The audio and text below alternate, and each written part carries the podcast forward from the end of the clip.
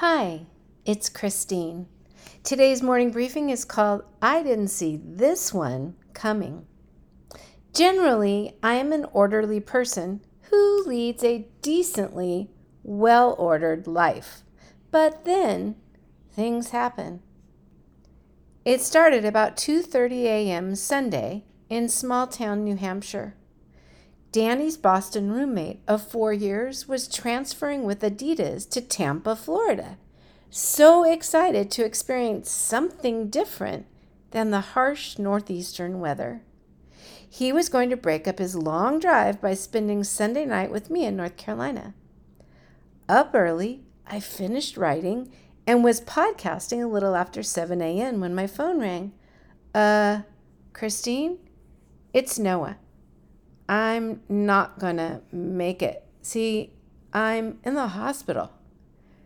At that point, his mom explained that Noah, 25 years old, had turned on the shower water, and shortly thereafter, she heard several bumping, thudding sounds and then nothing.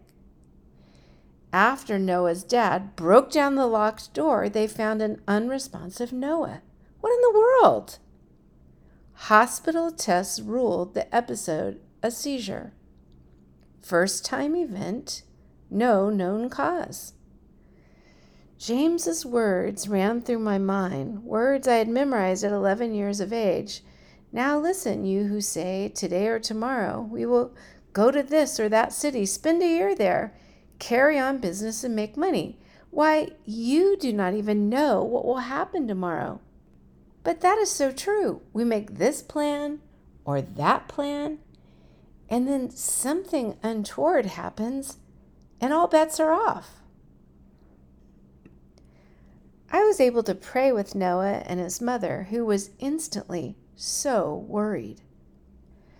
Two days later, Tuesday afternoon, I sat down to finish the next morning briefing when my phone rang again. Hun, where are you? Are you driving now? It was my husband, Dean, who stopped off in Utah en route to California to see our boy Dylan for a couple nights. The pair were standing in a thrift store about to purchase a couch for Dylan when he said, Uh, Dad, Dean looked up in time to see Dylan's limbs grow taut and then watch as he fell down face first. Now, get this healthy, 28 year old male has a first time ever seizure, broken teeth, dislocated shoulder, and more. And I am 2,200 miles from him. And again, I thought, why, you don't even know what will happen tomorrow. And then from the wise writer of Proverbs, you can make your plans, but the final outcome is in God's hands. I would like to tell you that I did not worry or cry, but just like Noah's mama, I have worried, and at first I cried. Okay, hard. And then I did what I knew to do. I turned to God, asked Him for mercy. Here's the thing when things go wrong, especially then, I am so thankful I am on a first name basis with God. See, I talk to Him, just Him, every morning while the birds chirp in the trees nearby. I know what it is to praise and thank Him, ask Him for forgiveness, and I also know what it is to cry out to God. Did you know the Bible notes that every time the children of Israel cried out to God, He came and answered. Starting each day with God is the most worthwhile discipline you will ever cultivate. Then I remind myself what I know to be true. Because I am a child of God, I remember God loves me and He is faithful. His heart toward me is always good. Scripture says, Because of the Lord's great love, we are not consumed. For his compassions never fail, they are new every morning. Great is your faithfulness. The Lord is good to those whose hope is in him, to the one who seeks him. It is good to wait quietly for the salvation of the Lord. Oh, that's good out of Lamentations.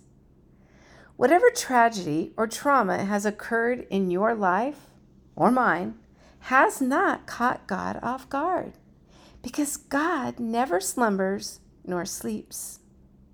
And when I pray, He promises to give me His peace.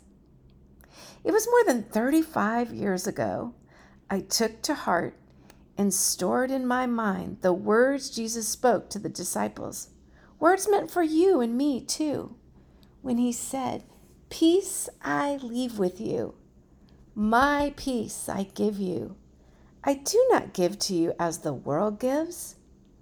Do not let your hearts be troubled, and do not be afraid.